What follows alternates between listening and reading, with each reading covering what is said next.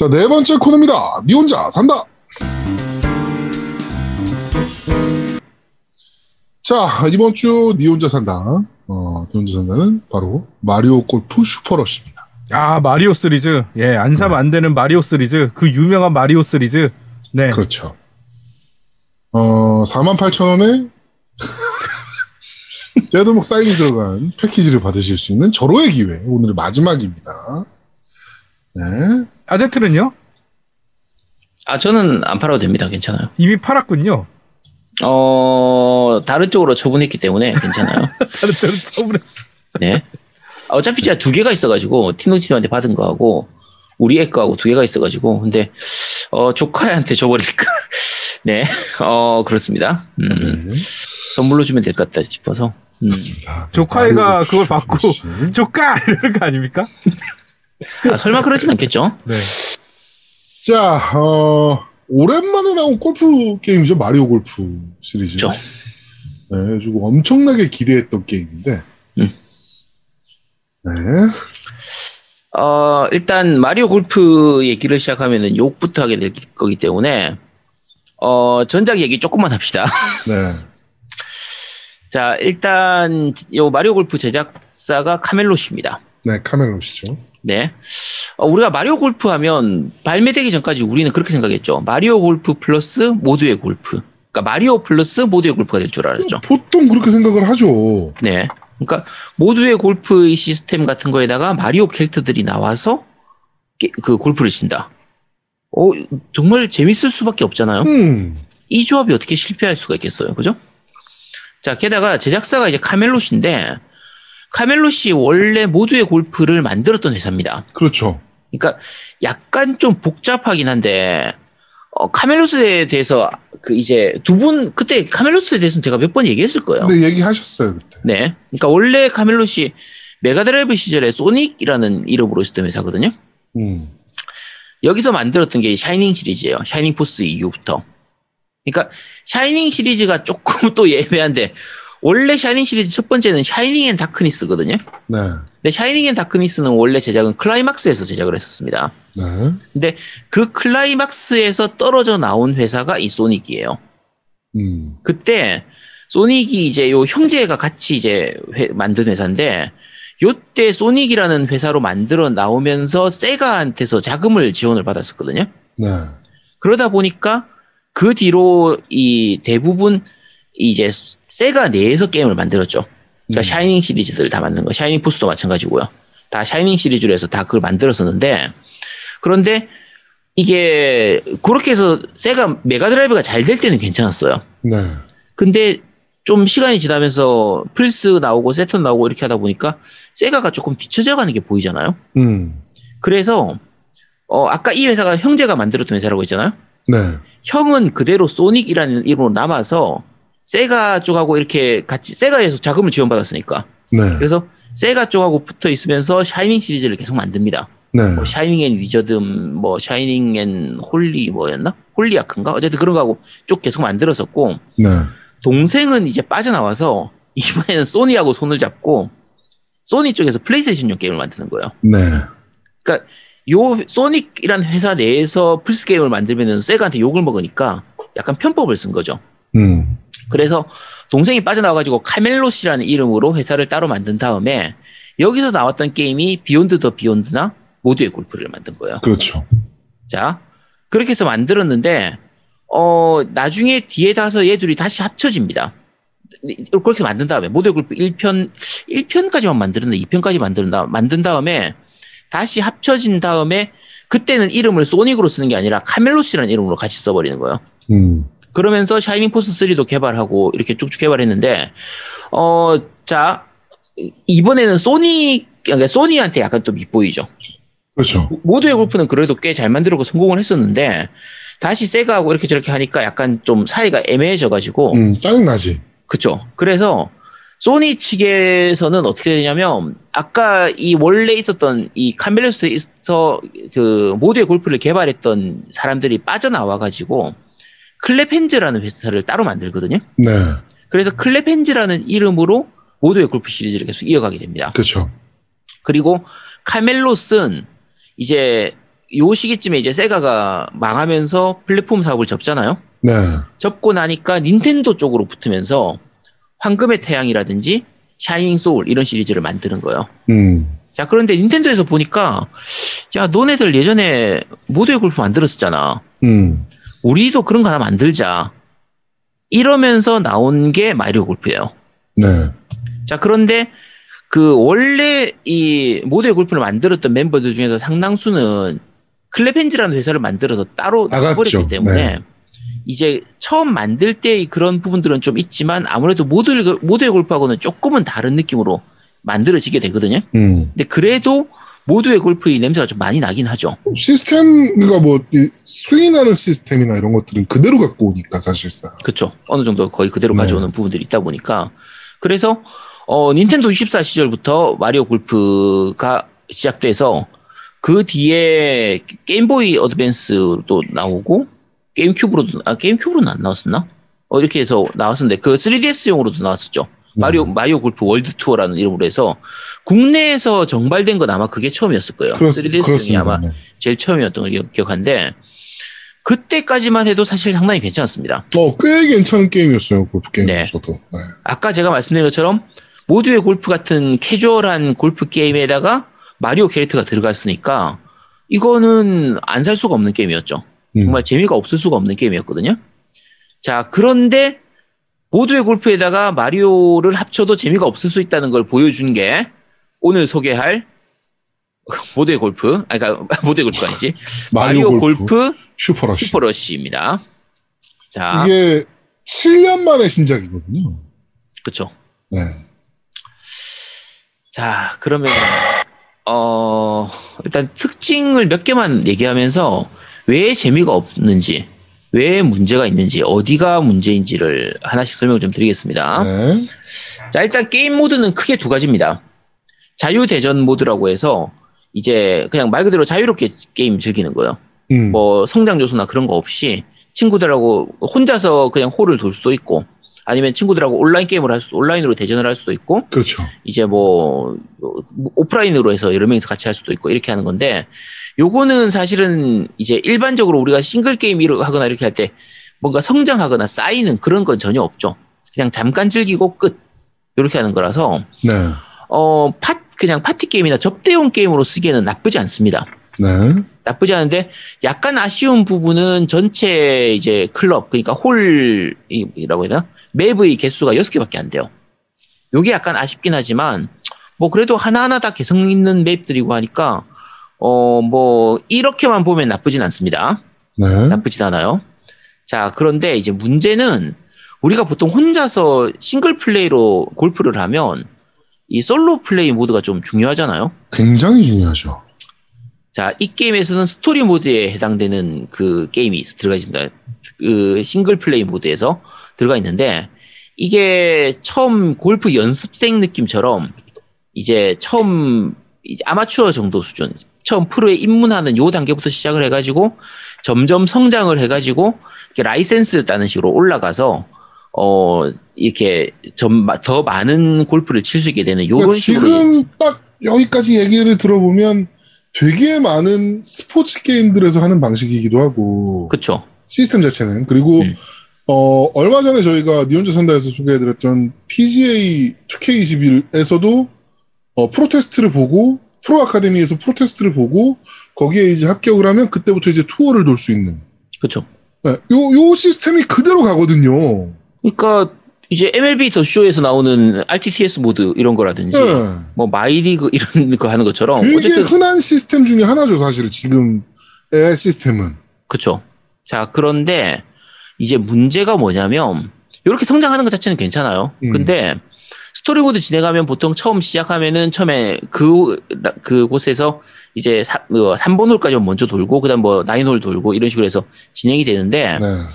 자 첫 번째 맵과 두 번째 맵까지는 정상적인 맵입니다. 네. 여기까지 괜찮아요. 자, 그런데 그거는 진짜 골프 치는 것 같아. 일반 골프하고 별 차이가 없습니다. 네. 그래서 여기까지는 재밌어요. 뭐 괜찮습니다. 달리기 하는 거 빼고는. 자, 근데 두 번째 맵에서 약간 이상한 냄새가 납니다. 스피드 골프라는 방식을 쓰거든요. 크로스 컨트리. 아니요, 두 번째 맵이요. 스피드 골프가 네, 먼저 네, 나오죠. 스피드 골프. 네. 그러니까 코스가 첫 번째가 이제 그 엔트리 코스라는 게 이제 네, 제일 기본적인 일반 코, 코스가 일반 코스, 일반 그렇죠. 골프 치는 거. 정말 평평한 곳이라서 되게 초보자들이 하기 좋은 게 있고 약간 골프장 실제 골프장에 가까운 게 사난스코 코스인가 해서 음. 요두 번째 맵까지는 괜찮아요. 여기까지는 괜찮은데 이 두 번째 맵에서부터 아까 말씀드린 것처럼 스피드 골프라는 방식이 들어가는데 네. 스피드 골프가 어떤 거냐면 원래 일반적인 골프는 원래 타수를 가지고 경쟁을 하죠. 그렇죠. 그러니까 똑같은 홀을 돌면서 최대한 적은 타수로 그러니까 적게 치고 홀에다가 그러니까 컵에다가 공을 넣, 넣으면은 이기는 이런 식으로 이제 그러니까 골프가 진행이 돼 있는데 1번 홀부터 18홀 홀까지 치고 나면 72타. 그러니까 정상적으로 하나도 보기를 안 했을 경우 72타를 치게 되거든요. 그렇죠. 이런 두 번을 치게 되는데 딱 이제 그래가지고 거기보다 많이 쳤냐 적게 쳤냐 가지고 이제 스코어를 쌓, 쌓은단 말이에요. 예, 이게 일반적인 이제 골프 룰인데 네. 스피드 골프는 자 일정 시간 내에 이제 골프를 홀을 끝내야 되는 겁니다. 스윙을 해야 되는. 네. 그러니까 스윙하는 것뿐만이 아니라 그 홀 자체에서 경쟁을 할 때 몇 타를 쳤냐를 가지고 경쟁을 하는 게 아니라 시간을 가지고 경쟁을 하는 거예요. 이제 대신에 타수도 중요하기 때문에 한 타당 30초로 계산을 해요. 그렇죠. 한타가 늘어날수록 30초가 플러스 됩니다. 네. 그러니까 예를 들면 제가 1번 홀을 끝내는데 처음부터까지 가는데 총 걸린 시간이 예를 들면 한 3분이 걸렸고 음. 1번 홀을 끝내는데 총 내가 4타를 쳤다. 4타를 쳤다. 음. 그러면 걸린 시간 3분 플러스 총 4타를 쳤으니까 1타당 30초씩 해서 2분. 이렇게 해서 5분으로 계산이 되는 거예요. 네. 그렇게 해서 내가 걸린 시간이 작으면 작을수록 이제 이기는 네. 이런 방식이 이제 스피드 골프라는 방식인데 음. 그러다 보니까 필연적으로 나올 수 있는 두 가지 문제점이 공을 치고 나서 그 공까지 달려야 됩니다. 네. 자, 보통 일반적으로 이제 현실에서는 당연히 걸어가겠죠. 공 치고 나서 내가 거기까지 워프를 할 수는 없잖아. 아 어떻게 그렇죠. 자, 뭐 차를 타고 가든지 카트를 타고 가든지 카트를 타죠. 네. 네, 그 걸어가든지 어쨌든 가게 되는 거예요. 가긴 가는 겁니다. 자, 가는 건데 어 이거 자체는 뭐 그냥 현실에서는 그냥 그게 당연한 거니까. 음. 근데 대부분의 게임은요, 내가 직접 안 가도 됩니다. 다음 공까지 알아서 이동을 해줘요. 그렇죠. 자, 그런데 이 스피드 골프로 방식을 도입한 이 마리오 골프에서는 거기까지 달려가야 됩니다. 네. 그러니까 달려가면서 약간 경쟁하는 치고받고 이렇게 하는 그런 부분들을 재미 요소라고 집어 넣어놨는데, 대시 게이지도 있고? 네, 스태미너가 있죠. 스태미너가. 네. 그러니까 그냥 걸, 걸어갈 수도 있고 뛰어갈 수도 있고 막 이렇게 엄청 빠르게 뛰어갈 수도 있는 이런 모드가 있기 때문에 필살기 쓰듯이 이렇게 달려갈 수도 있는데 어 이걸 만든 애들은 이 요소가 재밌을 거라고 생각인 것 같아요. 네. 실제로 해보면 1도 재미가 없습니다. 아, 괜히 피로도만 높여요. 진짜 뭐야 이게? 이 요소를 왜 넣는지 전혀 알 수가 없어요. 게다가 더 큰 문제가 자 골프를 치면 기본적으로 코스를 이제 바람을 잃는다든지 이제 전체 그 높낮이가 이렇게 있으니까 골프 자체가 완전 히 평평한 게 아니니까 네. 이제 울퉁불퉁한 이런 부분들을 보통 잃는다든지 이제 라이라고 부르는데 그 부분은. 그렇죠. 거리를 본다라든지 컵의까지 상태, 컵의 높이 이런 여러 가지 요소들을 다 생각을 해가지고 내가 지금 어느 정도의 세기로 무슨 가 어떤 골프채를 가지고 어떤 골프 클럽을 가지고 어느 정도 세기로 어떻게 치면 되겠다, 어느 방향으로 치면 되겠다 이런 것들을 생각을 하면서 치는 요게 사실은 골프의 재미거든요. 그게 골프죠. 자 그런데 스피드 골프가 되다 보니까 그럴 시간이 없어요. 빨리 쳐야 돼요. 그러니까 그러니까- 추천하는 클럽으로 그냥 때리기 바쁜 거야. 느긋하게 치, 그거 생각하고 있을 시간이 없습니다. 그냥 빨리 쳐야 됩니다. 아, 여기서 잠깐만 바람이 7m가 앞으로 부니까 여기서 내가 지금 7번 아이언을 치면 150m를 치니까 어 그러면은 넘어갈 것 같아. 그러면은 8번을 잡고 좀 짧게 쳐서 굴려서 가자. 뭐 막 이제 이런 생각을 막 해야 되는데 머릿속으로 음. 그럴 생각이 없이 그냥 얘가 추천하는 채로 그냥 때리기 바쁜 거야. 시간이 그쵸. 쫓기니까. 그 약간 현실 고증을 하긴 했네. 그 뒤에서 원래 빨리 안 치고 막 이렇게 객재고 있으면 뒤에서 막 소리치잖아. 그러니까 아, 보통 빨리 쳐요! 원래는 막 이러고. 실제로 골프장 가면 치는데 20초인가 30초인가가 이제 보통 그냥 룰이잖아요. 음, 기본 그렇지. 룰. 응. 30초 내에 스윙을 해야 되는 폼을 잡았으면 그치. 30초 내에 스윙을 해야 되는 뭐 이제 이게 기본 룰이긴 한데 뭐 룰이라기보다는 이제 그게 기본 매너라고 이제 그러니까 우리나라는 워낙 골프장 숫자가 작고 이제 골프 할 때 다들 줄 서가지고 너무 빡빡하게 골프를 돌리기 때문에 그러니까, 이 네, 그러니까 부킹을 너무 때문에. 타이트하게 잡으니까 그렇죠. 그래서 그러다 보니까 앞에 팀이 빨리 가줘야 그 다음 뒤에 팀이 갈 수가 있어서 네. 그런 식으로 좀 하긴 하죠. 하는데 어 아니 이런 거지 현실적으로 할 필요는 없잖아. 그렇지. 그래서 이 스피드 골프라는 요소가 되게 좀 재미없는 요소일 것 같아요. 그래서 아까 말씀드린 것처럼 첫 번째 맵은 괜찮은데 두 번째 맵에 가서 스피드 골프라는 요소가 들어가면서 조금 짜증나기 시작합니다. 음, 아이 씨발 이거 뭐야 이게 막 약간 이런 느낌이 들기 시작해요. 그렇죠. 자 그런데 대신에 약간 희망을 가질 수 있죠. 아 이게 이번 맵만 그런가 보다. 음, 또 다른 맵에서는 일반 골프 치겠지. 그렇죠. 그런 희망을 가지는데 자 세 번째 맵으로 가면 절망으로 바뀝니다. 네. 뭐 골프장이 무너졌어. 그래가지고 오늘은 어, 보수 공사를 하기 때문에 일반적인 골프는 안 되고 지금부터 크로스 컨트리라는 걸 해볼 거야. 잠깐만 크로스 컨트리가 골프에 그런 종목이 있나? 자, 크로스 컨트리 하면 일반적으로 생각할 때 그거는 보통 올림픽 그 종목에서 있긴 하죠. 자전거 음. 타거나 이렇게 할 때 산악 자전거 타듯이 이렇게 가면서 네. 그 있긴 합니다. 근데 아니면 스키 타는 거 이런 거 할 때도 그 이제 그 그냥 평평한 이런 스키장이 아니라 진짜 되게 울퉁불퉁하고 네. 진짜 들판을 넘고 산을 넘어가는 진짜 그런 막 이렇게 막 달려 걸어가기도 하고 막 스키 타면서 막 이제 그. 굉장히 먼 거리를 네. 그렇게 하는 종목이 있긴 하죠. 있긴 한데 우리가 생각할 때 아니 골프에서 갑자기 그게 왜 나오지? 음. 라고 생각을 하잖아요. 저는 처음에는 아 존나 걷나 보다. 음. 한타 치고 겁나 걸어가야 되나 보다. 뭐 이런 생각을 했어요 그냥 시작하기 전에. 자, 실제 이 크로스컨트리 방식은 어떤 방식이냐면 그 골프 홀 자체가 이렇게 높낮이가 있어요. 약간 산 언덕 같은 느낌이라고 해야 되나? 이렇게 해서 그러니까 한 3층, 4층, 5층 이런 느낌처럼 네. 이렇게 여러 가지로 다단으로 되어 있습니다. 근데 이게 높이가 구릉처럼 되게 짜, 낮은 게 아니고요. 굉장히 높아요. 그러니까 여기서 제가 이 필드에서 치기 시작을 했다면 어, 이- 첫 타는 여기서 쳐요. 두 번째 타는 이만큼 되는 대로 올라가야 돼. 야, 지금 너 소리로 듣는 사람들은 그거 볼 수가 없잖아. 아, 그래, 그래요. 자, 그러니까, 어, 그런데, 그 보통 일반적으로는 우리가 홀하고, 그러니까 이제 컵을 넣는, 그러니까 공을 넣는 컵 있는 홀 부분하고, 내가 치기 시작하는 티샷 하는 부분하고, 티그라운드 기준으로 했을 때, 높낮이가 차이가 있다고 해도 그렇게 크게 차이가 나진 않거든요. 그렇죠.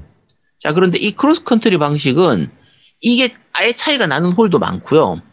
약간 특이한 방식인데 맵 내에서 약간 이렇게 불특정하게 한 여섯 개나 뭐 아홉 총 내가 나인 홀을 돈다 그러면 순서대로 도는 게 아니라 그냥 홀 아홉 개가 정해져 있어요. 네. 이 아홉 개 중에서 어디를 먼저 갈지, 어떤 홀부터 먼저, 어떤 컵부터 먼저 넣을지는 내가 알아서 정하면 되는 거예요. 음.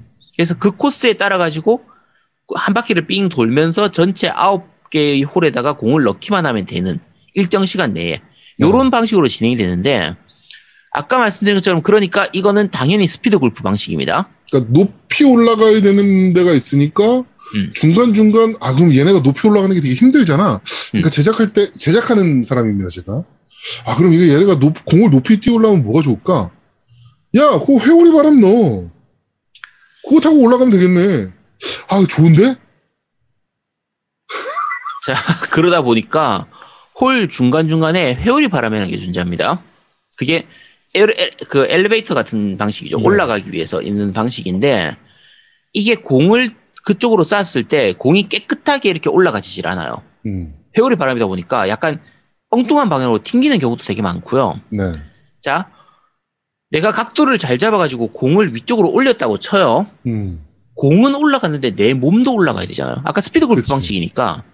근데 옆에 회오리가 없어.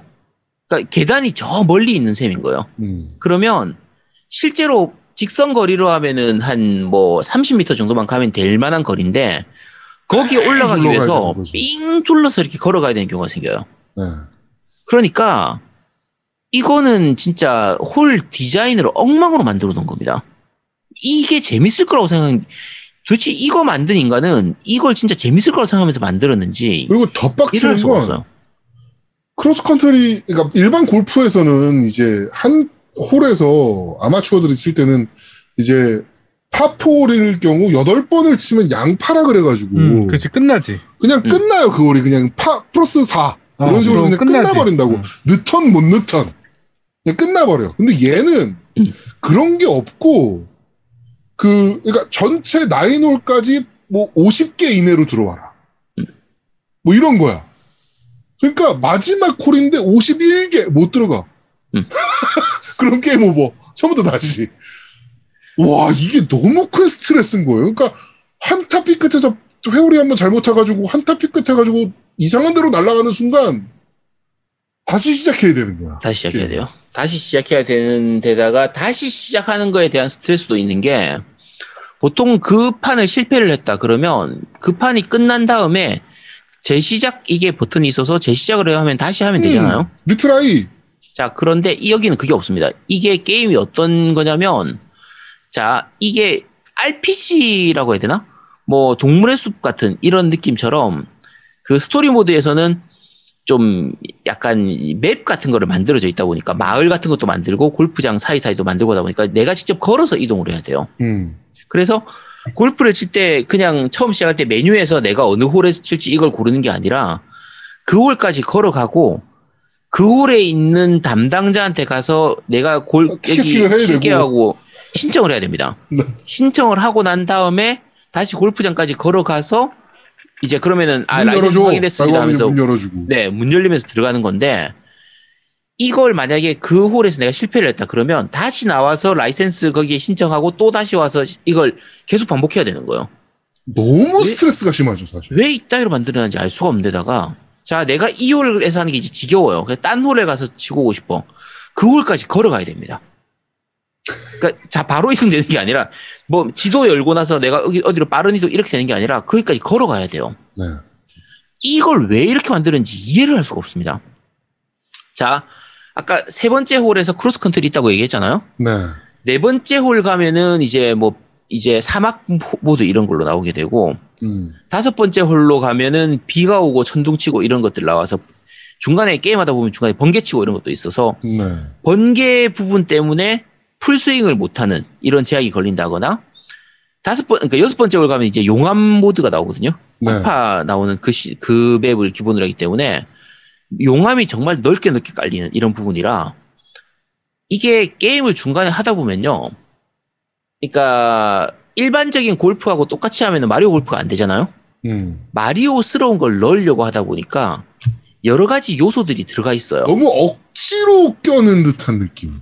근데 그 억지로 껴넣은 게 재미있다라는 느낌으로 오는 게 아니라 짜증난다예요. 음. 다 방해 요소예요. 그러니까 그러니까 회오리 바람 부는 거 뭐 중간에 회오리 바람뿐만이 아니라 구름처럼 생긴 애가 이렇게 바람 내 불거나 이런 게 있는데 내가 컵 쪽으로 공을 잘 날렸는데 그 걔가 갑자기 바람을 훅 불면서 공이 엉뚱한 엉뚱한 방향으로 날아가 버리기도 하고요. 벽, 그 벽 몬스터 있잖아요. 벽 몬스터. 그렇죠. 벽 몬스터가 공을 쳐내버리기도 하고, 음. 바깥으로. 그러니까 아, 이게 어 사실 어제 이제 제아두목하고 아 그저께 했죠. 그저께 multiplay는 그러니까 이게 혼자 하면 재미없으니까 혹시 multiplay는 그나마 재밌지 않을까 음. 생각을 해서 해봤습니다. 스피드 골프 모드는 여전히 재미가 없어요. 네. 같이 해도 재미가 없습니다. 근데 어, 이 의미가 없어요. 이게 뭐, 왜 내가 공을 치고 뛰어가야 되며, 음. 스태미너 관리 해가면서 뛰어가야 되는지, 그거를. 이거 장르가 roguelike 아니야? roguelike는 아니지. map이 바뀌진 않으니까. 근데, 자, 어, 어제 마지막 플레이 할 때 이제 샤인 스파크님하고 이제 제아두목하고 저하고 그 키마리오님이라고 네. 이제 꽤 그 유명하신 분이더라고요. 굉장히 조예가 깊으신 분. 네. 그래서 그렇게 해서 네 명이서 같이 플레이를 했는데 이때 플레이 할 때는 일부러 map을 그냥 방식, 경기 방식 자체를 일반적인 골프 방식, 스피드 골프 말고 일반적인 골프 방식에 map도 일반적인 map처럼 그러니까 그냥 이동도 그냥 자동으로 이동되게. 그쵸. 그러니까 네. 스피드 골프 방식 안 하면 그냥 자동으로 이동됩니다. 그러니까 뭐 산악 크로스컨트리 그따위 거 필요 없고 뭐 번개 치고 바람 불고 그따위 거 다 필요 없고 용암 이런 거 다 필요 없고 음. 그냥 평범한 홀에서 네 명이서 같이 플레이를 해봤거든요. 재밌어요. 아우, 너무 재밌는 거야. 재밌습니다. 서로 막, 샷 어떻게 칠지 막 이런 거막꼭그뭐 고민하고 음. 저기 나무 있으니까 이거 나무 맞으면 안 되니까 이렇게 돌아서 칠까 막 이런 거 생각하고 하니까 훨씬 재밌는 거야. 그러니까 우리가 원했던 게 그거예요. 우리는 자 골프 이건 마리오 골프잖아요. 마리오 게임이 이전, 이전에 일단 골프 게임이란 말이에요. 그렇죠. 그러면 대부분은 골프를 좋아하는 사람들이 이 게임을 사는 거거든요. 음. 그래서 기본적인 골프 게임 그것만 들어가 있으면요. 우린 재밌어요. 음. 우리가 원했던 게 그거란 말이야. 그리고 거기에다가 추가로 마리오 캐릭터들이 들어가서 각 캐릭터별로 약간 능력치가 차이가 난다든지 그다음에 각 캐릭터별로 자기들만의 좀 special shot이라고 해가지고 필살기 같은 걸 쓸 수 있게 된다든지 음. 이런 식으로 하는- 그건 재밌단 말이에요. 그건 그 재미있을 것 같아요. 정도만 돼도 사실은. 그거면 충분합니다.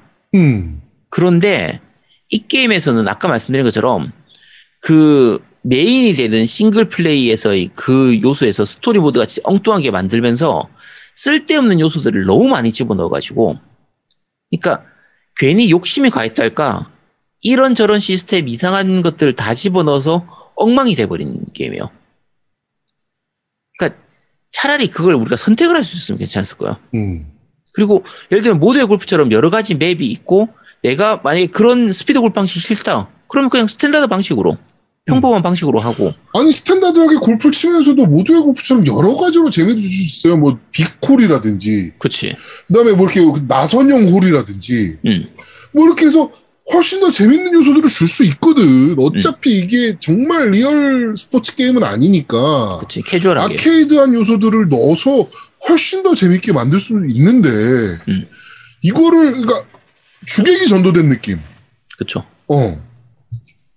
하, 너무 스트레스 받는 그 게임이 상쾌 경쾌하거나 골프를 치면 사실은 땅 때리는 느낌과 뭐 막 이런 것 때문에 경쾌하고 상쾌한 느낌이 있어야 되는데 음. 이거는 샷을 치기까지 너무 스트레스 받는 요소들이 많은 거예요.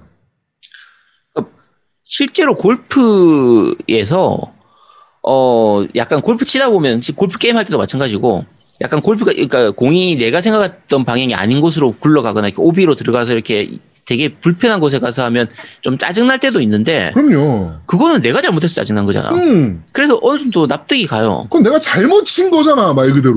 그치. 근데 이 마리오 골프에서는 그냥 맵이 개 쓰레기 같은 느낌이고 게임 시스템이 정말 쓰레기 같은 느낌이라 그냥 게임 자체가 짜증이 나는 거죠. 그러니까 재미 요소를 느끼 되게 많거든 사실은. 그 쳤을 때 상대편이 그 공 뒤에 서 있다가 내가 쳤는데 상대편을 맞추면 뭐 50m 앞으로 더 가는 거 뭐 이런 효과도 줄 수도 있고 그러니까 그치. 훨씬 더 아케이드적인 요소로 재밌는 요소들을 더 많이 넣어줄 수 있었을 텐데 차라리 아케이드 골프로 간다 이해 그렇지 라고 했으면 근데 이거는 골프의 기본 룰을 다 바꿔버린 게 돼버려서 음. 골프가 아닌 게 돼버린 거지 그냥 작은 공을 작대기로 치는 스포츠가 된 거예요 그냥 그건 골프가 아니잖아요 그거는 그쵸. 아, 자, 일단 여러 가지로 좀 아쉬운 점이 많은 게임이고요. 어, 극단적으로 그냥 평가를 하면요. 이 게임은 골프를 좋아하는 사람한테는 절대 추천할 수 없는 게임이에요. 아니 저는 아예 그냥 극- 되게 극단적으로 얘기하자면 제작하는 새끼들이 음. 골프를 안 치는 새끼들이거나 음. 골프 룰을 정말 1도 모르는 애들이 만든 느낌. 그치. 거의 그런 느낌에 가까워. 그 정도예요. 이, 이 게임은 진짜. 이 게임은 테스트 플레이만 해봤어도 이렇게는 안 만들었을 것 같아요. 마리오인데 스포츠야. 재미없을 수가 없잖아, 사실. 그쵸. 마리오인데 스포츠야. 음. 이거는 무조건 재밌는 게임이란 말이에요. 근데 이렇게, 와, 이것도 능력이야. 음. 이렇게 되는 것도 능력이야. 닌텐도가 미쳤나 봐. 이런 걸 어떻게 오케이를 줬지? 그러니까 스포츠 게임들 같은 경우에 물론 스포츠하고 대전하고 사람들하고 같이 모여서 하는 그것도 재밌긴 한데 요즘의 스포츠 게임들은 single play 요소를 좀 많이 강화하는 편이거든요. 그쵸. 느긋하게 스토리 모드, 막수 이런. 것도 굉장히 강화하는 편이라고. 요새. 근데 그 모드가 이 마리오 골프에서는 부족하기도 하고 또 엉망이기도 하고 이제 그게 가장 큰 단점입니다. 아, 최악이에요, 진짜. 네. 근래 한 닌텐도 게임 중에 제일 재미없는 것 같아요. 왜 이렇게 제아두목이 열받냐면 제아두목은 자기 돈 내고 샀는데 더 웃긴 거는 사고 배송받고 그 다음날 장첸 에디션 열버스가 집 앞에 딱 왔으니 얼마나 빡이 쳐 어? 2, 3주 아니야. 야, 이 마리오 골프가, 마리오 골프만으로도 이미 빡쳐. 그 더 웃긴 거는 마리오 골프도 라우다토에서 주문해서 받기로 했어. 근데 같은 야, 날온 것도 아니고. 더 웃긴 거 얘기해줄까? 집에서 마리오 골프 막 하고 있는데 택배 문자가 막 쏟아졌어. 얼마나 개빡치겠냐? 아, 사실 참고로 그 제아도목이 저하고 전화를 하면서 제가 마리오 골프 약간 욕을 하니까 마리오 고- 그 제아도목이 처음 시작하고 나서 한딱 1시간 2라운드 뛰었을 때거든, 두 번째 라운드. 네 아까 말씀드린 두 번째 매까지 했을 때 한 1시 반쯤에 저한테 전화가 왔습니다. 야, 나쁘지 않은데? 재밌는데? 어, 야, 마리오 골프 난 재밌는데? 괜찮은데? 하더라고요. 그래서 제가 물어봤죠. 야, 어디까지 갔어? 아, 지금 두 번째 맵 거기라고. 음, 딱 거기까지만 재밌다고. 라고 얘기를 했거든요. 두 시간 후에 톡이 왔더라고요. 욕에 욕을 하면서. 쓰레기 같은 게임. 그러니까 제아도목이 저한테 저번에 얘기할 때, 야, 마리오인데 골프 안 사? 마리오 골프 안 사? 마리오인데? 라고 했거든요. 그래갖고 난 안 사 그랬거든. 정말 다행입니다, 진짜. 네. 자, 마리오 골프 여기까지만 얘기하겠습니다. 뭐, 사실, 트- 흠 잡으려면 한도 끝도 없어요. 미 시스템도 얘기해야 되고, 그치. 네, 미 시스템도 쓰레기 같거든요, 진짜. 아, 진짜 한도 끝도 없는데. 네, 네. 그렇습니다. 자, 이번 주 니 혼자 산다. 어, 마리오인데, 그리고 스포츠인데, 존나 재미없게 만든 게임. 마리오 골프 슈퍼러시. 네, 니 혼자 산다. 여기까지 진행하도록 하겠습니다.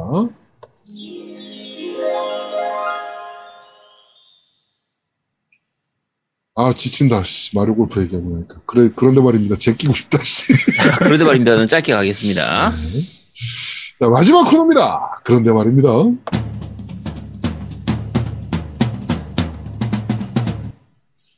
자, 이번 주 그런데 말입니다는 파이널 판타지 7 리메이크, 어, UP 에피소드에 네. 대한 부분입니다. 파판 세븐 리메이크 파트 1에 대한 얘기는 저희가 리뷰를 이미 작년에 했기 때문에 네. 어, 이번에 새로 나온 어, 유피가. 주인공인 네. 유피가 새로 나온 이제 에피소드 총 이제 두 개, 이 챕터로 나눠져 있는 그, 그 추가 시나리오거든요. 여기 DLC로 추가 DLC로 나왔죠. 나왔던 플레이스테이션 얘기고. 5에서만 할 수 있는. 네. 어, 일단 내용 자체가 본편하고는 아예 별개의 내용이기 때문에 본편의 세이브 데이터가 연동되거나 뭐 아이템이나 능력치 같은 게 연동되거나 그런 건 없, 전혀 없습니다. 아예 별도의 게임이라고 생각하셔야 되고요. 어, 본편 내용은 알고 봐야 이해가 됩니다. 네. 그러니까 이게 그 파판 세븐 리메이크 파트 1 시점의 원래 주인공이 이제 클라우드하고 티파, 에어리스 이렇게 걔들이 돌아다니는 요 이야기가 진행될 때 요거와 같은 시점에서 다른 시 다른 곳에서 유피가 과연 어떤 일을 하고 있었는가, 음. 유피는 어떤 일을 겪었는가를 보여주는 그런 그러니까 외전격인 내용이죠. 대략적으로 따져보면 챕터 그러니까 파이널 판타지 7 리메이크의 챕터 8 정도 시점이라 그러더라고요. 음, 한 그 정도쯤 네, 되죠. 그 정도 네, 시점이라고. 중후반 정도쯤. 네. 되는 그 시점에서의 어, 다른 곳에서 유피가 어떤 일을 겪는가에 대한 이런 내용이라고 보시면 되는데 네. 어, 아까 말씀드린 것처럼 플스 5 판으로만 이제 나와 있고요. 네. 그 플스 5판 같은 경우에는 원래 인, 그 파판 그 세븐 리메이크 본편하고 합쳐져 있는 합본으로 인터그레이드라는 이름으로 해가지고 본편하고 유피 에피소드가 합본으로 발매가 되어 있고요. 리메이크의 리마스터. 어, 그런 느낌이죠. 네. 리메이크인데 거기서 또 리마스터라는 느낌. 그렇죠. 그리고 플스4판으로 디스크라든지 DL판을 가지고 있는 분들은 그러면은 이제 어, 추가 DLC로 2만 원 정도 했죠. 해서 네. 네. 따로 별도로 구입할 수 있는 그 부분이기 때문에 이것만 따로 할 수는 없습니다. 그러니까 기본적으로 그 본편이 있어야 돼요. 본편이 있어야 네. 할수 있는 거라서 어, 사실상 본편 안 하고 이것만 하는 사람은 없겠죠. 어차피 음. 본편 이후에 그 스토리가 진행되는 거니까. 자, 일단 장점부터 먼저 말씀드리겠습니다. 요거는 기본적인 부분부터 말씀드릴 테니까. 네. 자, 일단 플스5 전용으로 나왔기 때문에 확실히 그래픽은 좋아졌습니다. 그래픽이 전체적으로 굉장히 높아졌습니다. 그쵸. 뭐, 물론 이제 파판7 리메이크 자체도 그래픽이 괜찮은 편이었는데, 음. 여러 가지 단점들이 좀 있었잖아요. 그때는 음. 플스 4였으니까. 뭐 테- 배경 텍스처라든지 그쵸. 뭐 이런 저급한 배경 텍스처 그다음에 뭐 그런 것들이 전체적으로 되게, 되게 많이 그러니까 캐릭터 빼고 너무 신경 안 쓴 거 아니냐 그렇죠. 그래픽에 뭐 이런 얘기를 많이 들었으니까. 네. 근데 이번 유피 에피소드는 아예 처음부터 플스5 전용으로 만들었던 부분도 있고, 그리고 본편인 파판 세븐 리메이크도 이번에 플스5용으로 업그레이드 되면서 많이 좋아졌었어요. 네. 그러니까 프레임도 60프레임에 굉장히 부드러운 화면도 보여주고, 텍스처, 화면 보여주고. 그렇죠. 전리 텍스처도 많이 바뀌었고 이런 부분들도 있고 해서 일단 그래픽은 괜찮은 편입니다. 근데 네, 나는 역으로 그 주변 배경 텍스처는 되게 높아졌는데 네. 문제는 이렇게 인물들의 그 뭐라 그럴까 묘사는 더 떨어진 것 같은 느낌이 들었거든. 그러니까 그게 주인공급이 아니면 그치, 맞아요. 주인공급이 아니고 서브 그러니까 주연급 그것도 중요한 인물은 아닌데 그래도 어 좀 약간 그 비중이 있는 주조연급. 어 그렇지 주조연급 야, 비중 있는 조연. 어. 걔네들의 묘사가 너무 어설프게 돼 있어. 걔들은 조금 약하기도 하고 그런 캐릭터가 몇 명 안 나오죠, 사실. 음, 몇명 안 나오지만 네. 결국에 분량 문제로 이어지기도 하는데요. 음. 난 그게 좀 어. 실망스러웠어요. 이게 그쵸. 왜 이렇게 했지? 라는 생각이 그러니까 들었어요. 얘는 굳이 안 나와도 되지 않나 싶은 애들도 좀 있긴 하니까. 그러니까 어 게임 인 게임 내에서의 그래픽 가지고만 얘기를 하면요.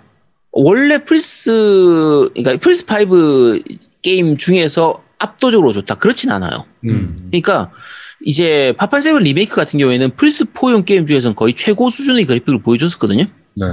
그런데 어 이번 유피 에피소드 같은 경우에는 사실 플스 5 전용 게임들 중에서로 보면 라쳇 앤 클랭크가 오히려 더 좋아요.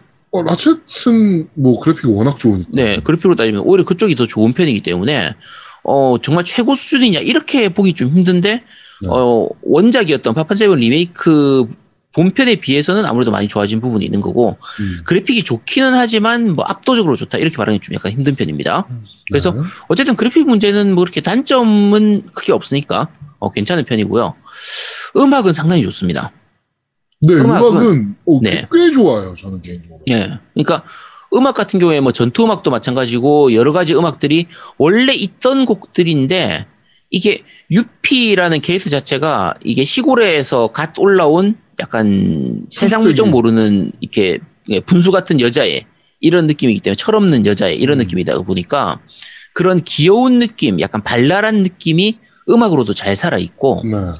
원래 있던 곡들이 그런 유피 성격에 맞춰가지고 좀 이렇게 편곡된, 약간 가볍게 편곡된 이런 식으로 사용된 곡들이 많아서, 음. 어, 음악은 사실 굉장히 괜찮은 편입니다. 그리고 저는 표현 중에 좋았던 거는 전투가 끝나면 UPC 육성으로 따다다다다 따다다다다 그러고를 해요. 근데 그게 그렇죠. 음정이 약간 불안해. 음, 어. 음정을 약간 이상하게 부르면서 해. 그러니까 그것도 하나의 매력으로 보이는 것 같아. 음. 그렇죠. 그러니까, 개인적으로 유피는 되게 매력적인 캐릭터인데 음. 그 모구리를 입고 있잖아요. 처음에. 그렇죠. 목을 옷 입고 있죠. 네. 그때가 훨씬 매력적인 것 같아요. 아, 그게 더 귀엽죠, 사실. 네, 그거 벗고 나면 그냥 그랬거든. 물론 음. 되게 매력적이긴 한데 전체적으로 그거 벗고 나면 어, 조금 에, 모구리가 너무 매력적이긴 했어. 그. 옷이. 귀엽죠, 말 그대로. 그러니까, 사실 이게 캐릭터성에서 그냥 노리고 만든 겁니다, 그냥. 네, 귀엽게. 귀여워 이렇게. 귀여워 죽겠지. 네. 약간 이런 느낌으로 만든 캐릭터라. 이제 물론 그런 건 있습니다. 약간 좀 과장된 모션도 좀 있어요, 사실. 아 그렇죠. 그냥 약간 비현실적이고 과장 좀 뭔가 연극이나 뮤지컬을 보는 것처럼 이렇게 자세나 여러 가지가 좀 과장된 부분도 좀 있긴 한데 뭐 자기 소개하는 장면이라든지 그치 그다음에 약간 어떻게 보면은 어 그러니까 몸 개그 메타 그러니까 몸 개그적인 캐- 그 부분들이 좀 많이 나오는데 음. 그런 부분들이 어떻게 보면 약간 옛날스러운 개그 스타일이긴 해요. 음. 몸 개그 스타일들이. 그런데 근데- 되게 재밌어요. 네, 매력적으로. 근데 그냥 귀여워요 그래도 그 캐릭터 자체가 귀여우니까 음. 귀엽게 봐주면 되는 그런 그렇죠. 느낌이고 만약에 나 그 그렇게 귀여운 척하는 게 싫다 귀척하는 게 짜증난다 그런 사람들이면 불호일 수도 있습니다 만약에 음. 이 귀척을 고스트 오브 스시마의 야 유나가 한다. 하지마 하지마 얘기하지마 아 근데 나름 그냥 귀염귀염한 거라서 이거를 뭐 불호? 아, 불호까지는 없을 것 같아요. 그냥 그게 귀엽잖아요. 자기 그냥 동생 보듯이, 그냥 여동생 보듯이 보는 거니까 나는, 진짜 철없는 여동생 보는 느낌. 어, 근데 그게 딱 그런 느낌이지 불편하다? 이런 느낌은 별로 없고, 음. 그런 과장된 몸짓도 진짜 귀여워 보이니까. 근데 음, 그걸 묘사를 굉장히 잘했어요. 그러니까 요번에 나는 플스5에서 그래픽적인 요소보다는 그런 동작 모션들이 굉장히 부드러워요. 거슬림 없이. 그리고 전투씬에서도 그런 것들을 굉장히 부드럽게 잘 묘사했어.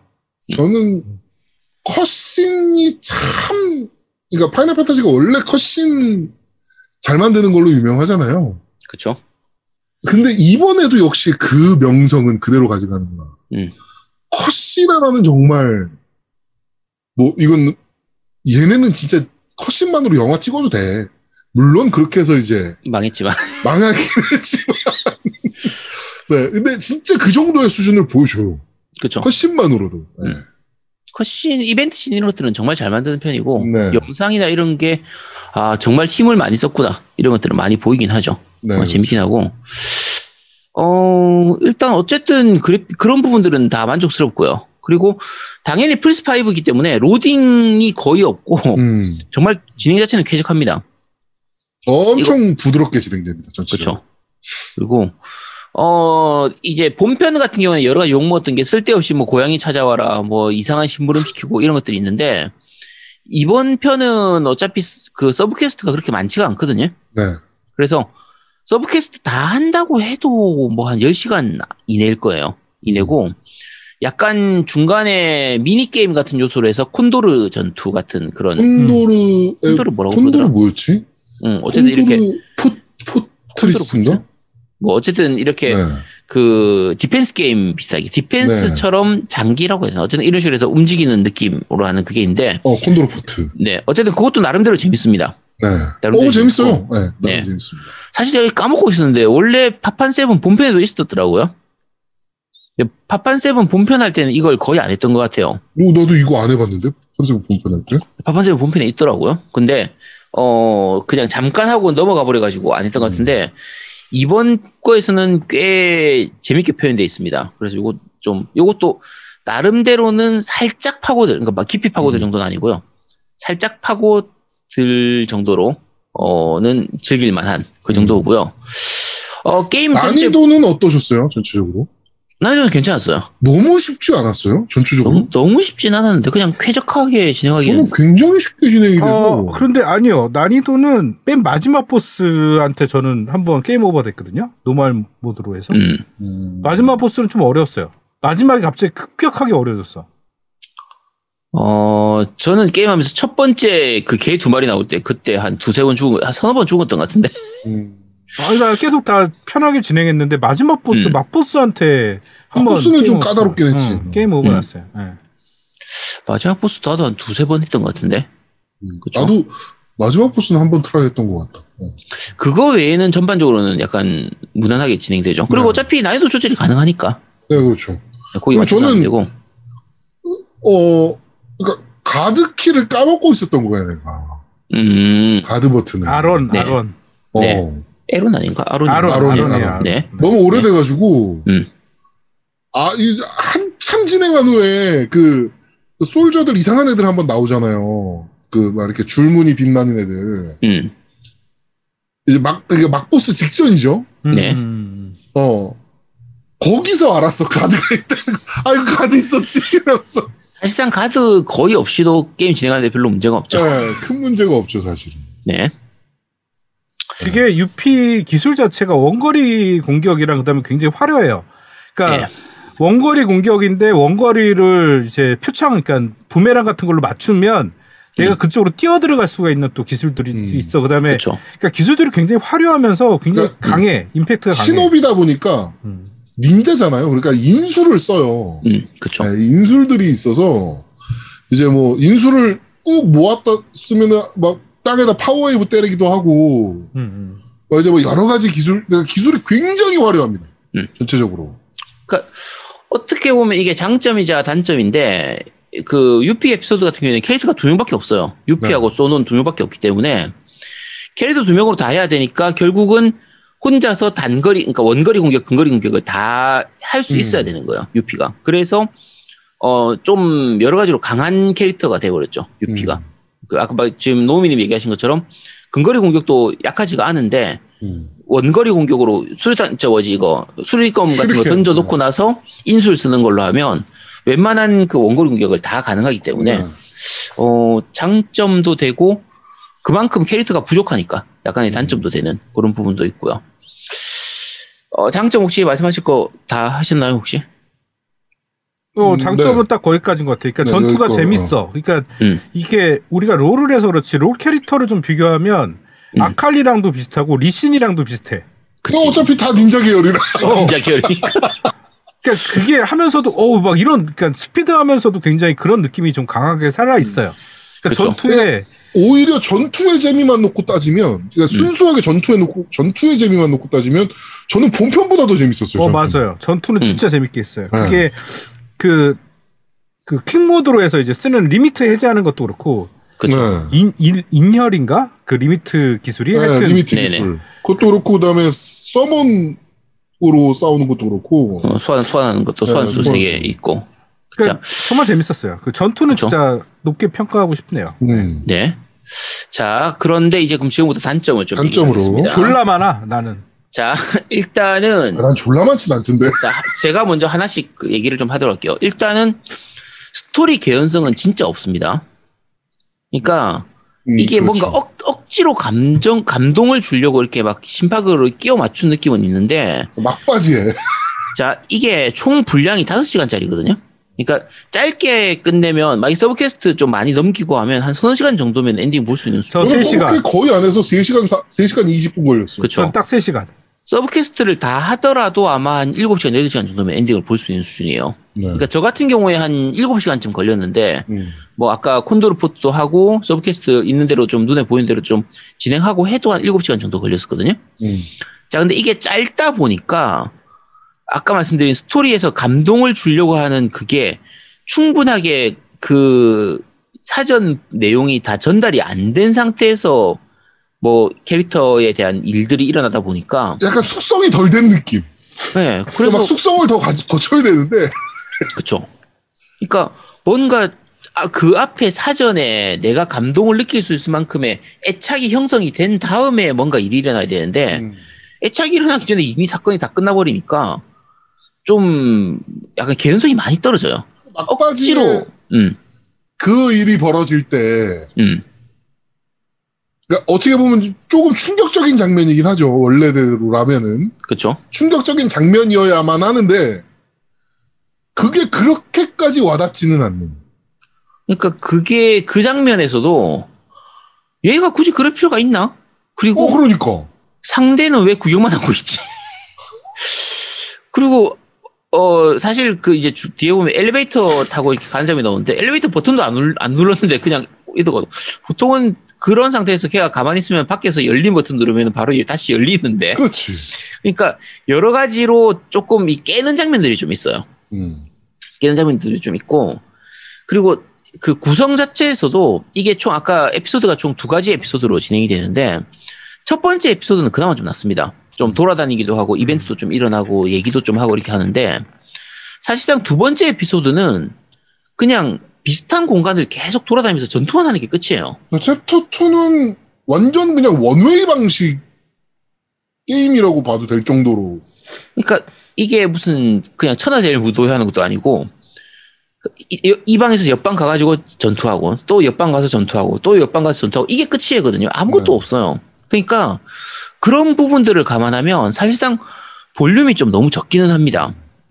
그러니까 이게 이거를 2만 원의 DLC로 뭐 약간 이런 느낌이긴 하죠. 그러니까 사실은 이게 2만 원짜리 인디 게임들하고 비교를 하면 이 정도면 충분히 할만합니다. 음.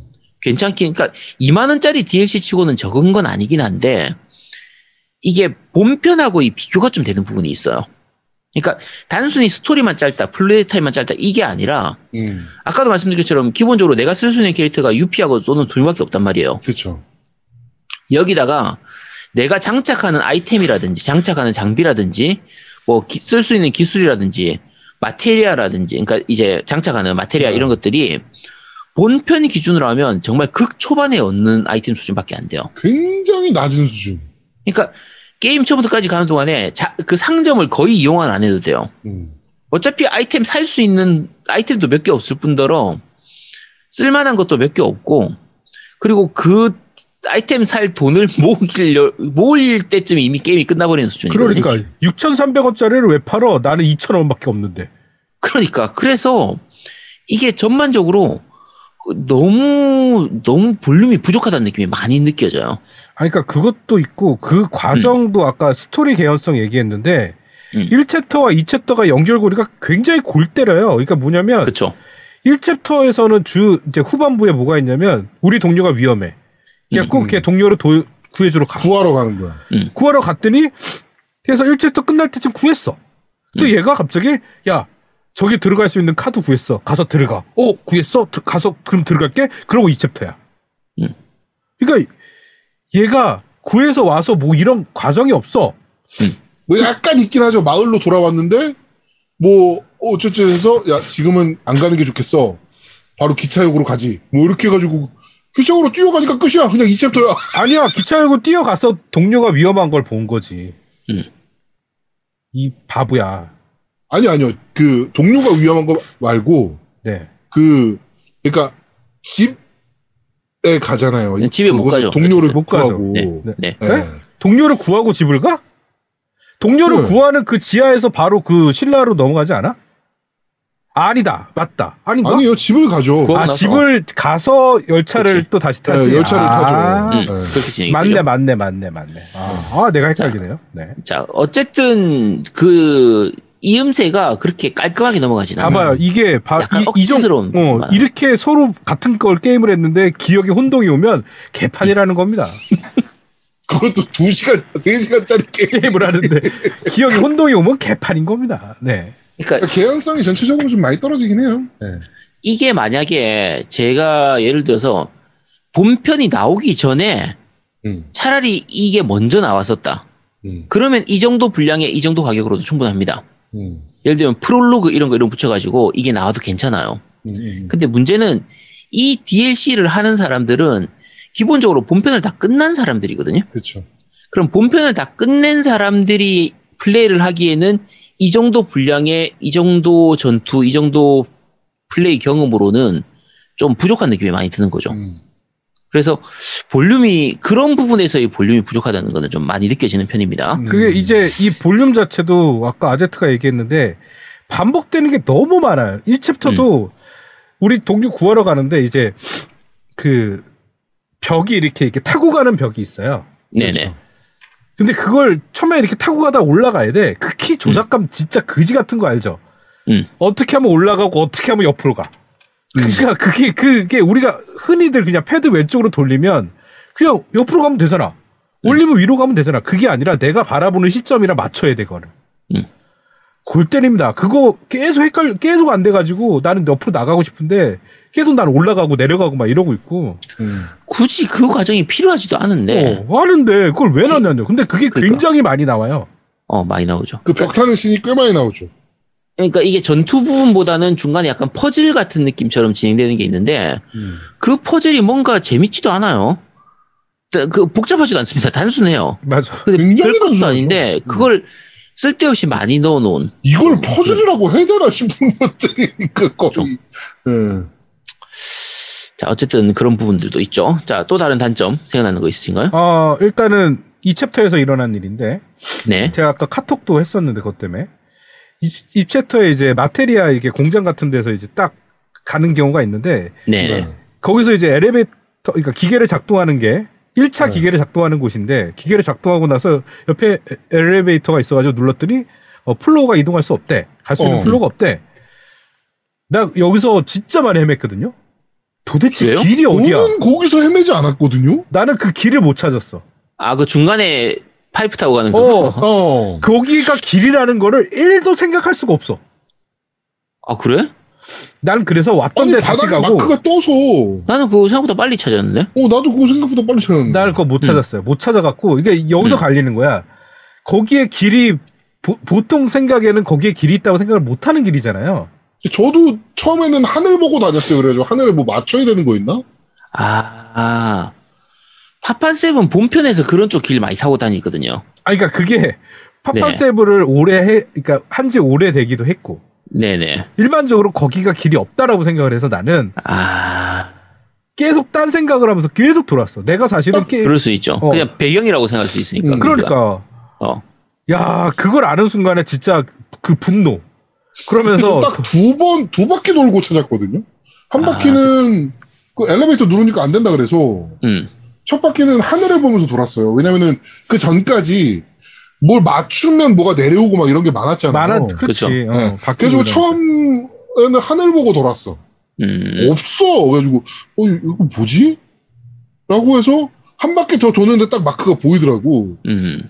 넘어가는 마크가 그래가지고 아 여기네? 라고 해서 이제 넘어갔거든요. 그러니까 그게 저도 그 보이는 마크를 좀 크게 그려주든가. 아니 그쪽 가서도 그려준 게 아니라 좀 잘 보이게 그려주든가. 어? 아. 아니 그려줄 거면 왜 아, 거기서. 그래갖고 내가 헤맸어요. 그래갖고 왔던 길을 다시 갔어. 음. 그래갖고 그러면서 어떤 길을 딱 어, 다시 갔어. 아니, 혹시나 여기를 열면, 어, 여기 스위치 작동했으면 뭔가 작동을 했잖아. 그러면 음. 왔던 길에 뭐가 바뀌었을까? 그냥 왔던 길을 다시 갔어요. 근데 거기도 막혀, 엘리베이터 앞까지 갔어. 그래서. 음. 그 막혀 있네? 그리고 다시 왔어. 한참을 헤매다가 겨우 찾았어. 아, 이 게임 전체에서 왔던 길을 다시 돌아가는 루트는 없죠. 무조건 일자. 진행이죠. 네. 영이죠 영 영. 아, 그러니까 너무 게 짜증나는 거예요. 그런데 그러면서 딱 음. 느끼는 게, 아, 이거는 만지장님이 하면 안 되겠다. 아, 만장님한테 시켜보고 해봐야겠다. 과연 얼마나 그- 걸리나. 아, 근데 너무 헤맸어. 내가 거기서 그래갖고 너무 그 길을 찾, 찾는 순간 너무 황당해가지고. 음. 음. 네. 인정. 그럴 수 있죠. 근데 그래서 이제 그거가 또 단점이었고, 네. 저는 이 캐릭터성 아까 두 명밖에 못하는 거에서 좀 화가 난 게 있어요. 세 음, 명을 음. 해줬으면 얼마나 좋았을까. 왜냐면 아, 네. 아까 마용과 긴가. 나요, 나요, 나요. 나요. 어, 나요. 걔 복장도 그렇고 딱 내 스타일이야. 안경 쓰고 아, 딱. 그게 좋죠. 나요. 안경모의 그걸 보여주죠. 음. 아. 안경모의 끝이죠 끝. 그리고 정확히 딱 판단할 게 거기 세 명 나오잖아요. 그 처음에 남자애들. 어 남자애들 둘 그다음에 그 나요 이렇게 나오잖아. 네. 근데 왜 나요만 기억하냐면 모델링이 나요 나요랑 이 남자애들한 모델링이 달라. 아, 차이 많이 나요. 맞아요. 아, 차이를 이렇게 뒀어. 그렇죠. 이거는 필이 어 이건 필이 안경 언니는 힘줘서 만들었어 확실히. 어, 확실히 그럼. 힘줘서 만들었어. 어. 난 그래서 걔가 동료로 같이 할 줄 알았어. 나와 함께. 근데 빠이빠이해. 잘 가. 그치. 아, 진짜.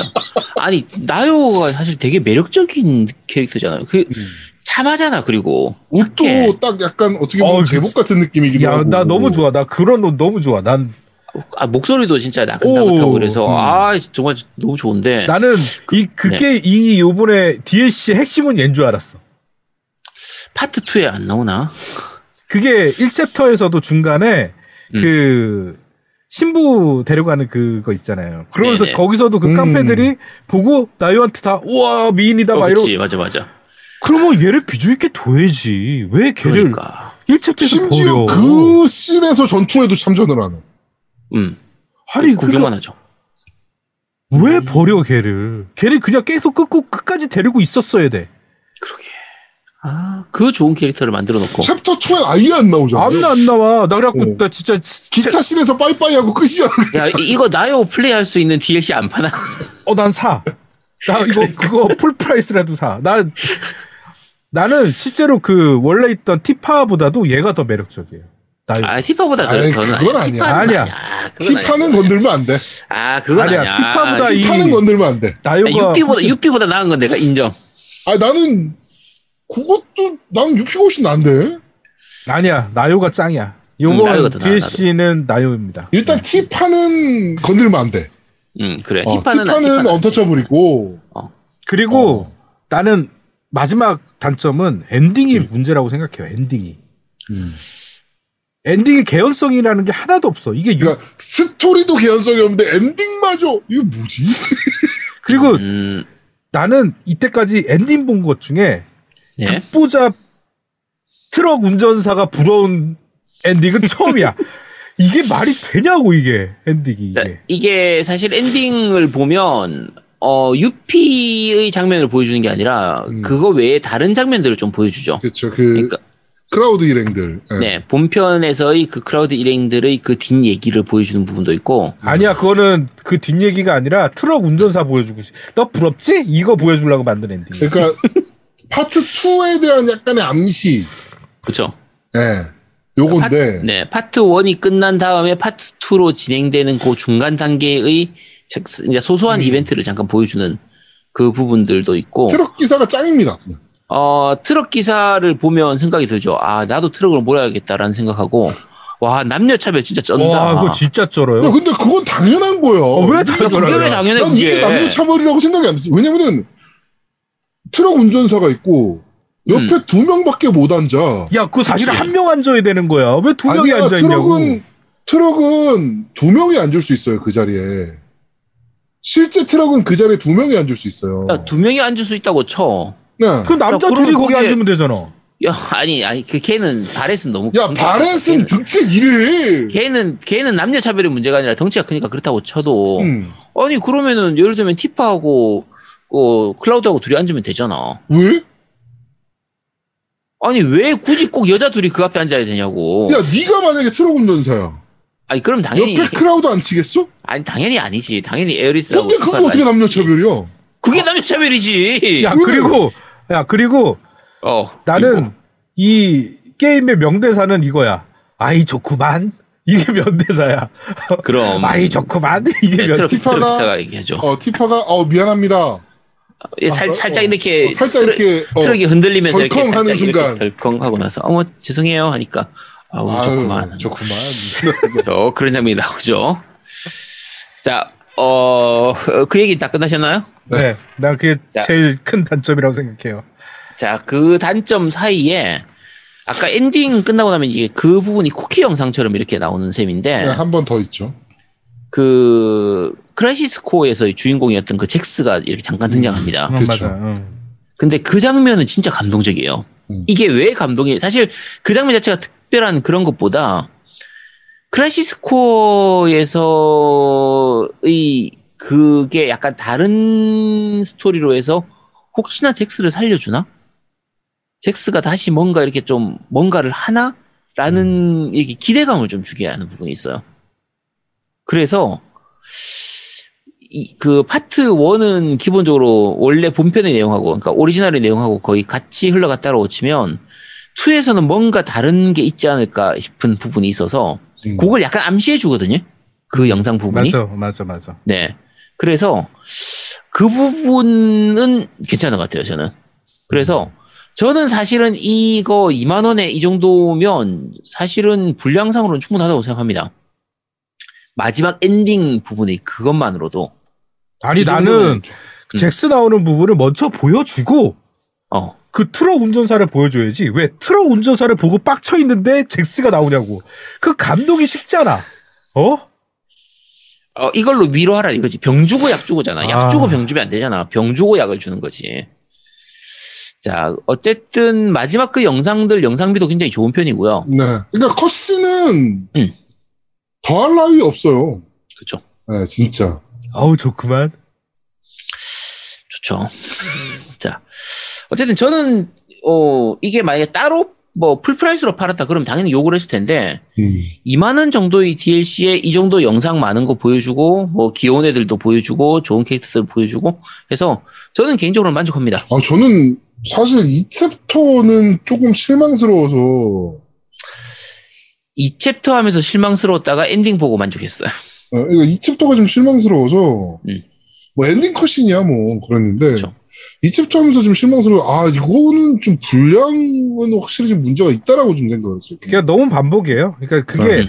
굳이 그냥 한 번 가서 그냥 싸우고 다시 또 한 번 가서 싸우면 되는데 그것도 맵이 막 독특해 막 이런 어 것도 그것도 아니야. 그냥 다나 아, 나 똑같은 옷- 똑같은 데 간 줄 알았어. 스타일의 맵을 계속 도니까 그리고 뭐 병력 테스트 한다고 갑자기 두 개를 선택하래. 그래갖고 A, B 선택하는 게 있는데 B를 선택했어. 근데 걔를 잡았더니 또 선택하래. 또 선택해 또 잡았어. 또 선택하래. 다 잡아야 돼. 결국 다 잡. 아 있지. 어쨌든 이런저런 단점들은 많이 보이기는 하는데 그리고 그 이게 사실 어떻게 보면 쪼개 팔기잖아요. 음. 어떻게 보면은 이거 지금 DLC로 안 내고 그냥 2편 시 이거 파트 2 시작할 때 거기다가 이거 집어넣어도 된단 말이에요. 어, 그래도 된단 말이야. 그래도 되는데 따로 판 게 좀 그렇긴 하지만 아까 말씀드린 것처럼 그럼에도 불구하고 어 여러 가지 다- 장점들도 있기 때문에 어, 저는 괜찮다고 생각을 합니다. 네. 뭐 컷신은 좋았어서. 음. 아, 잭스로도 야. 괜찮아. 아우. 나요하고 잭스로도 괜찮아. 나요 나요가 왜 안 되냐? 나요를 좀 플레이할 수 있게 DLC로 만들어 달라고. 음. 뭐 파트 2에서 뭐좀 기대를 좀 해보세요. 네. 네. 아니면 나요 캐릭터를 썸머 레슨에 넣어줘. 아, 그거 괜찮다. 야, 잠깐만. 스퀘어, 스퀘어에서 그냥 선물 레슨 같은 그런 게임 하나 만들어주면 안 되나? 그러니까. 어, 그 맞다. 그러면 뭐 저기 티파, 앨리스 뭐다 야, 얼마- 얼마- 야, 얼마야, 얼마, 약간의- 얼마, 약간 얼마야? 약간의 가능성은 좀 있어 보이는 게 게임 내에서 음. VR을 이용하는 장면이 몇 번 나오잖아요.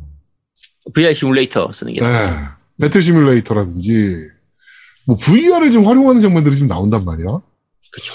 그러면 약간 가능성이 좀 있지 않나 그런 걸 봤을 때. 삽니다. 슈, 저, 그건 슈킹 안 칠게요. 제가 그냥 다 내 돈 내서 할 거니까. 네, 삽니다. 그건 삽니다. 어, 그거 사야지. 음. 나 그거 한 80만 원이라도 나도 살 거야, 나는. 아, 80만 원은 조금 비싼데. 10만 원은 좀 비싼데. 트럭 기사 시뮬레이션 포함으로. 아, 네. 일단 퀄리티 보고, 어, 사, 사겠습니다. 80만 원이면 조금 비싸네. 아, 한 1, 20만 원까지는 괜찮은데. 자, 어쨌든, 그렇습니다. 네. 자, 이번 주 그런데 말입니다. 파판 세븐 리메이크 어, 인터그레이드 어, 유피 에피소드는 여기까지 진행하도록 하겠습니다. 야, 4시간 반이야.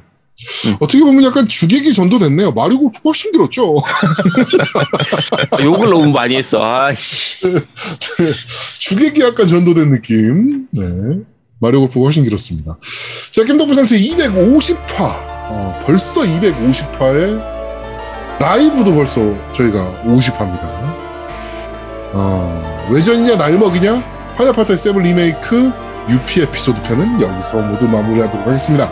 저희는 다음 주에 좀 더 재밌고 알찬 방송으로 여러분들 찾아뵙도록 하겠습니다. 고맙습니다. 감사합니다. 감사합니다. 아, 들어가세요. 빠빠용. 자, 감사합니다. 다들 들어가시도록 하세요. 어, 그런데 그러고 보니까 만지장님이 오늘은 호스팅을 안 하셨네. 지금도 지금 방송 중이죠. 아, 방송 중이셔? 음. 이 V- 갑자기 VR을 얘기하니까 VR이나 보고 싶네. 뭐라고? 자, 들어가세요. 네, 들어가세요. 수고하셨습니다. 힘들다. 빠빠용.